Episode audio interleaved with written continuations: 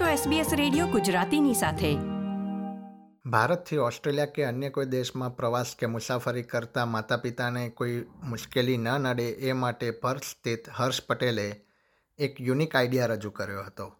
એમણે એમના મધર જ્યારે ઓસ્ટ્રેલિયાથી કેનેડા પ્રવાસ કરી રહ્યા હતા ત્યારે તેમણે એમને જરૂર પડે એવા બાવીસ ક્વેશ્ચન્સનું એક લિસ્ટ બનાવ્યું હતું અને એમાં ગુજરાતી અને ઇંગ્લિશ ક્વેશ્ચન એમણે એડ કર્યા હતા. એમને આ વિચાર કેવી રીતે આવ્યો મુસાફરી દરમિયાન એમના માતાએ કેવી રીતે એનો ઉપયોગ કર્યો એ વિશે વાત કરવા માટે હર્ષ પટેલ આજે આપણી સાથે જોડાયા છે. આવો તો એમની સાથે વાત કરીને આપણે આ એમના યુનિક આઈડિયા અંગે વધુ માહિતી મેળવીએ. આપણો સમાજ આપણી વાતો SBS Gujarati. Harsh welcome to SBS Gujarati. Thanks sir Harsh તમે ઓસ્ટ્રેલિયામાં ક્યાં રહો છો શું કરો છો જણાવશો અમને? હા, હું રહું છું પર્થ, વેસ્ટર્ન ઓસ્ટ્રેલિયામાં અને હું બાય પ્રોફેશન હું એકચ્યુઅલી એન્જિનિયરિંગ કન્સલ્ટન્ટ છું મિકેનિકલ એન્જિનિયર અને પીઆર છું, અહીંયા વન નાઇન્ટી વિઝા પર રહું છું. હું આવ્યો તો બે હજાર ઓગણીસમાં આવ્યો હતો સ્ટુડન્ટ વિઝા પર અને પછી મેં બે યરનો master of mechanical engineering study પૂરું કર્યું. હર્ષ હાલમાં તમે એક આઈડિયા રજૂ કર્યો હતો જેમાં આપણા કોઈ બી પેરેન્ટ્સ મીન્સ કે ઇન્ડિયાથી ઓસ્ટ્રેલિયા ટ્રાવેલ કરતા હોય કે ઇન્ડિયાથી અમેરિકા કેનેડા કોઈ બી દેશમાં એ લોકો એમના દીકરા દીકરીઓને મળવા જતા હોય એ એકલા મુસાફરી કરતા હોય છે એ વખતે એમને ઘણી બધી તકલીફો પડતી હોય છે ખાસ કરીને પ્રથમ વખત જે પેરેન્ટ્સ આવી રહ્યા હોય એમને. તો એમને મુસાફરી દરમિયાન એવી કોઈ તકલીફ ના પડે એના માટે તમે એક ખાસ આઈડિયા રજૂ કર્યો હતો અમને જણાવશો શું હતું એ? હા ડેફિનેટલી એકચ્યુઅલી થયું હતું એવું કે મારા મમ્મીને અહીંથી કેનેડા જવાનું હતું. મારી બીજી સિસ્ટર કેનેડા રહે છે. તો એ હિસાબથી જોવા જઈએ તો પછી મને છે ને એકચ્યુઅલી હું આ ટ્રેક કરતો હતો એક થી બે મહિના પહેલા જ્યારે મેં ફ્લાઇટ બુક કરીને, ત્યારથી મેં બધા ગ્રુપ્સમાં મીન્સ કે ઓસ્ટ્રેલિયામાં જેટલા ગ્રુપ છે બધામાં હું ઇન્કવાયરી કરતો કે કોઈની આ દિવસે ફ્લાઇટ છે કે કોઈ આ દિવસે કોઈના પેરેન્ટ્સ કે કોઈના રિલેટિવ્સ જવાના છે. બટ મને કોઈ, એવું કોઈ રિસ્પોન્સ ના આપ્યો. તો એટલે મને થોડું એવું થયું કે જ્યારે હું બે હજાર ઓગણીસમાં મારી જાતે અહીંયા એકલો આવ્યો હતો ફ્લાઇટ પર ત્યારે મીન્સ કે થોડું એટલું ઇંગ્લિશ આમ બોલી શકતો હતો. બટ કેવું કે થોડું બીક લાગે એમ કે ફર્સ્ટ ટાઈમ ટ્રાવેલ કરતા હોય ને તો મને એવું થયું કે આ વખતે તો મારા મમ્મી મેં કીધું જાય છે કેનેડા. અને બી ઇન્ડિયા જતો હોય તો બી કોઈ મળી જાય. તો મેં આ તો ફ્રેન્ચ કન્ટ્રી અને બધું આવી રીતે હોય. તો મેં કીધું શું કરું? તો મને કોઈ જગ્યાએથી એક થી બે મહિના પહેલા હું પોસ્ટિંગ ચાલુ કર્યું હતું બધા ગ્રુપમાં પર્થમાં સિડનીમાં મેલબર્નમાં બટ મને કોઈએ કઈ કે કોઈ રિસ્પોન્સ આવે ને તો મને એવું થયું કે અગર બધું મોમ જાય છે મેં કીધું તો એને મેં કીધું ઇઝી રહે. એટલા માટે મેં કીધું અગર હું જે જે મને ફેસ થયું હતું મેં કીધું એવું અગર મેં પછી શું કર્યું? કે એવું એક ઇમેજનરી સિનારીઓ ક્રિએટ કર્યો કે મમ્મી ઘરથી જાય છે ત્યાંથી તે છેક એરપોર્ટનું લાસ્ટ ડેસ્ટિનેશન સુધી એવી કઈ કઈ વસ્તુ આવી શકે? જેનાથી કે મમ્મીને કેવું કે ઇંગ્લિશ બોલવું ના પડે, કમસે કમ એમની પાસે કઈ કાગળ કેવું હોય ને તો એ બીજાને બતાવીને એમનું કામ રોડવી શકે. તો એ હિસાબથી પછી હું બેઠો એક દિવસ અને એકચ્યુઅલી ચલાવ, ચારથી પાંચ દિવસ સુધી મેં વિચાર વિચાર બહુ કર્યું. મેં ગૂગલ બી કર્યું, પણ મને એવા ક્વેશ્ચન ના મને જવાબ મને જોઈતા હતા. ક્વેશ્ચન બેઝિક હતા કે તમારે પર્પઝ કેમ જોઈન આ બટ આવું કોઈ ડિટેલ વાળું નહોતું કે જેમાં તમે એકચ્યુઅલી ઓન ફ્લાઇટથી લાસ્ટ ડેસ્ટિનેશન સુધી એવા સિક્વન્સમાં હોય. તો મેં શું કર્યું? એક એક સિક્વન્સને મેં વિચારી અને એ એ સાથે પહેલાં મેં ટાઈપ કર્યા ક્વેશ્ચન પછી એનું ગુજરાતી નીચે લખ્યું. એટલે મમ્મીને ફોર એક્ઝામ્પલ તમને આપું કે અહીંથી મમ્મી સિડની જાય છે તો સિડનીથી પછી એમની ઇન્ટરનેશનલ ફ્લાઇટ હોય. હવે સિડનીથી એમને બતાવવા માટે મે બી આમ તો જનરલી કેવું છે કે મેં અરેન્જમેન્ટ બુક કરી હતી તો જનરલી એવા કેસમાં મને એવું થયું કે ફોર એક્ઝામ્પલ અગર એમને પ્લેનમાં કશું મેં કીધું ભૂખ લાગી કે એવું થયું તો મમ્મી મેં કીધું ફર્સ્ટ આવી કેનેડા જાય છે મેં કશું આવડશે નહીં મીન્સ કે આમ થોડું આમ ભગવાઈ જાય કે ડરી જાય. એના તો બેટર કે મેં કીધું કાં તો બાજુવાળાને કોઈ પૂછી આપે કાં તો મેં કીધું મેં અંદર એવું લખેલું કે એર હોસ્ટેસને બોલાવવા માટેનું બટન પ્રેસ કરવાનું કી સ્વિચ ક્યાં છે? તો કાઇન્ડ ઓફ કેવું કે એટલું ડિટેલમાં મેં વિચાર્યું હતું ને તો એ હિસાબથી કેવું કે મમ્મીને થોડો કોન્ફિડન્સ ઓલરેડી હતો જ કે કંઈ નહીં મને ઇંગ્લિશ નથી આવડતું. તો પછી આ ક્વેશ્ચન બતાવીશ. અને સાથ સાથ મેં એમને એપ્લિકેશન્સ બી ડાઉનલોડ કરી આપેલી કે જેમાં મમ્મી ગુજરાતી બોલે અને ઓટોમેટિક ઇંગ્લિશ થઈ જાય. બટ એ એટલી એક્યુરેટ નથી. કેમ કે આપણું ટોન એટલું પ્યોર ગુજરાતીમાં ના આવે એટલા માટે. તો પછી આવી રીતે મેં પૂરી સિક્વન્સ બનાવી અને પછી બધા ક્વેશ્ચન એ ટુ ઝેડ મેં બનાવી અને એમને આપ્યું. અને ગુડ થિંગ ઇઝ લાઈક કે જ્યારે મમ્મી બેઠા ત્યારથી એમને કેટલા ત્રણ વાર યુઝ કર્યા અને એવું એમને ડિપેન્ડન્ટ નતા કોઈ પર કે પોતા, પોતાના પર કે મારે બતાવવું છે તો એ કરી શકે એમ. તો વિચ ઇઝ ગુડ એમ. એટલે પછી જર્ની પતી ગઈ. પછી મને કેવું કે મને ફોન મમ્મીએ ફોન કર્યો. કે બહુ જ સારું હતું. એટલે તમને આનો આઈડિયા કેવી રીતે આવ્યો? તમે ફર્સ્ટ ટાઈમ જ્યારે ઇન્ડિયાથી ઓસ્ટ્રેલિયા ટ્રાવેલ કરી રહ્યા હતા, ત્યારે શું તમને આ પ્રકારની કોઈ સમસ્યા, કોઈ મુશ્કેલી ઊભી થઈ હતી? જેનાથી તમે આઈડિયા લીધો? કે જો તમને મુશ્કેલી થઈ હોય તો આપણા પેરેન્ટ્સને બી આ પ્રકારનો પ્રોબ્લેમ પડી શકે અને ખાસ કરીને જેમ તમે કીધું કે ઇંગ્લિશ લેંગ્વેજ એક બેરિયર હોઈ શકે અને તમારા મમ્મી એક કેનેડા મીન્સ કે ટ્રાવેલ કરી રહ્યા હતા ત્યાં એમને આ પ્રકારની તકલીફ પડી શકે. હા. એટલે હતું એવું કે એક્ઝેક્ટલી પહેલા જ મને વિચારી લીધું હતું કે આવું થશે. એનું રીઝન કેમ કે જ્યારે હું બે હજાર ઓગણીસમાં અહીંયા આવ્યો, તો હું દુબઈથી આવ્યો હતો અને દુબઈમાં મોસ્ટલી હિન્દી લોકો બોલી શકે કેમ કે આરબ અને હિન્દી લેંગ્વેજ થોડી સિમિલર આવે.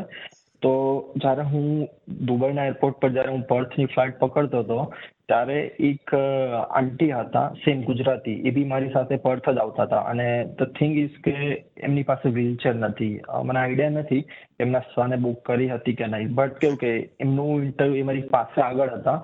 એટલે ઓન ધ સ્પોટ કે જે ઇમિગ્રેશન ડિપાર્ટમેન્ટ જ્યારે પૂછે ક્વેશ્ચન તો એમની સાથે હું હતો. તો કેવું કે એ ઇંગ્લિશમાં બી પૂછતા હતા અને હિન્દીમાં બી પૂછતા હતા. મારા હિસાબથી જનરલી તમે રિક્વેસ્ટ કરી શકો કે હિન્દી કે ઇંગ્લિશ. બટ મને એરલાઇન વાળાએ એવું કીધું કે એવું જરૂરી નથી એમ. તો આ હિસાબથી મને એવું થયું કે અગર મારા મમ્મી મેં કીધું કેનેડા જાય છે તો ફ્રેન્ચમાં અને ઇંગ્લિશમાં કીધું હોઈ બી શકે અને હિન્દી ના બી હોઈ શકે.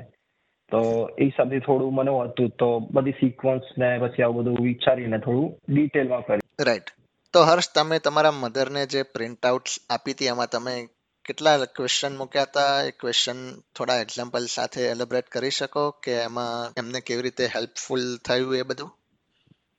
હા ડેફિનેટલી તો હતું એવું કે જ્યારે મેં ચાર પાંચ દિવસથી બનાવતો હતો તો પહેલા તો મેં બહુ બધા ક્વેશ્ચન લખી નાખ્યા.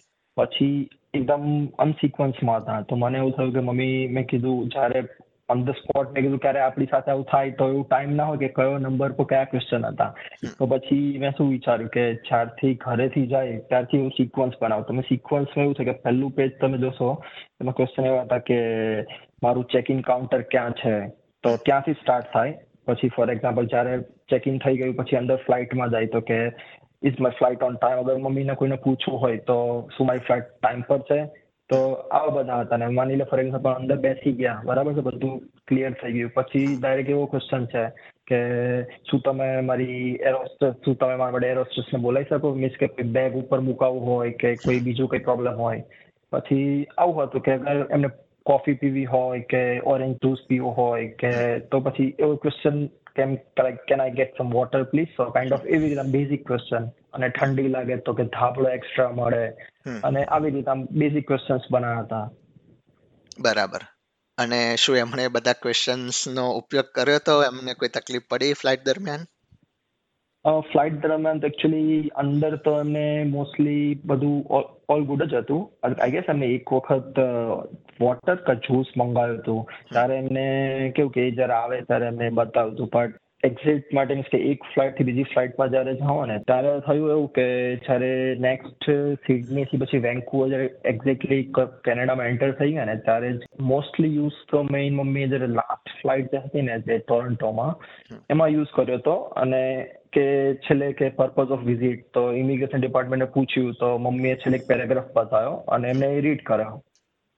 આખો કે જેમાં લખેલું હતું ડિટેલ્સ ઓલ કે મારું રીઝન શું છે કન્ટ્રીમાં એન્ટર થવાનું અને એ બધું.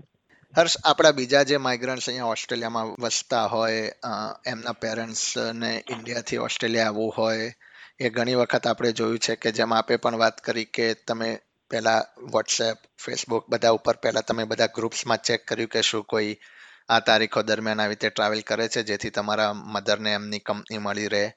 તો એવા જે માઇગ્રન્ટ્સ જે આપણે અહીંયા વસતા હોય, એમના પેરેન્ટ્સને અહીંયા આવવું હોય, તો એ લોકો બી આવી રીતે કંપની શોધતા હોય છે. તો એમને તમારો શું મેસેજ છે?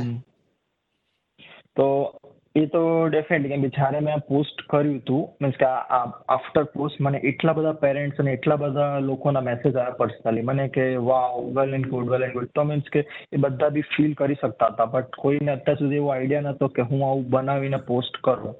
કે કોઈને બીજાને હેલ્પ કરો. તો કેવું કે અગર હું કહીશ કે અગર કોઈ પેરેન્ટ જતા હોય કે બેટર છે અરેન્જ કરી આપો. જનરલી ફ્લાઇટ અરેન્જ કરી આપે છે લેંગ્વેજ બટ કોઈ ગેરંટી નથી લેતું. તો મીન્સ કે તમને જનરલી એક થી બાવીસ જેટલા ક્વેશ્ચન મોસ્ટલી બધું કવર થઈ જ જાય છે જેમ કે જે બેઝિક ક્વેશ્ચન છે. બટ અગર એટલે જ તમે જ્યારે પોસ્ટ કરી ફ્યુઝ માટે મેં નીચે લખેલું હતું કે અગર જે લોકો બી કારણ કે ઇન્ડિયામાં બહુ બધી બહુ બધી લેંગ્વેજીસ છે. તો અગર કોઈને કોઈ લેંગ્વેજ ચેન્જ કરવી હોય ફોર એક્ઝામ્પલ બેંગાલીને તો મેં જ્યારે પોસ્ટ કર્યું ત્યારે એક નીચે બેંગાલી ફેમિલી આવ્યું હતું. તો મેં લખ્યું કે તમે અગર તમારી લેંગ્વેજમાં કન્વર્ટ કરવું હોય તો તમે સિમ્પલી ગૂગલ પર જઈને અને જે ઇંગ્લિશ છે એનું ટ્રાન્સલેટ કરી શકો. તો એ ડાયરેક્ટ. તમારી લેંગ્વેજ આવી જશે. તો વિચ ઇઝ કેવું કે ટોટલી ઇઝી વેબલમાં અમે બધું આખી પોસ્ટ કરી હતી. તો કોઈ બી યુઝ કરી શકો. કોઈ બી પેરેન્ટ્સ અને ગુડ છે અગર તમે સાથે આપો તો એનું બી થોડો કોન્ફિડન્સ રહે. સાચી વાત છે. આ એક ખૂબ જ નાનો આઈડિયા છે પણ આવો વિચાર જનરલી કોઈને આવે નહીં જે તમે પ્રિન્ટઆઉટ્સ પ્રોવાઈડ કરવાનું તમારા મધરને તમને જે આઈડિયા આવ્યો. એક્ઝેક્ટલી હર્ષ આજે તમે સમય ફાળવ્યો એસબીએસ ગુજરાતી સાથે વાત કરી તમે જે તમારા મધરને પ્રિન્ટઆઉટ્સ આપી હતી એમને ટ્રાવેલિંગ દરમિયાન જે એમને હેલ્પફુલ થઈ અને તમે બીજા લોકો પણ એનો ઉપયોગ કેવી રીતે કરી શકે એના માટે તમે પ્રિન્ટઆઉટ્સ સોશિયલ મીડિયા પર પણ શેર કર્યા હતા. ઘણું ગાઈડન્સ આપ્યું અમને એ બદલ. હું વત્સલ પટેલ, તમારો આભાર વ્યક્ત કરું છું. Thank you Vatsalbhai. Thank you તમે મારો આઈડિયા બીજા સુધી પહોંચાડવો હું ઈચ્છું છું અને અત્યારે તો ખાલી મેં પાંચથી છ જ ગ્રુપમાં પોસ્ટ કર્યું હતું.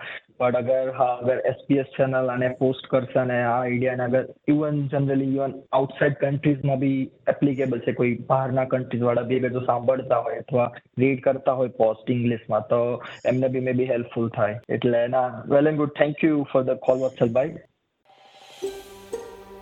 આ પ્રકારની વધુ માહિતી મેળવવા માંગો છો?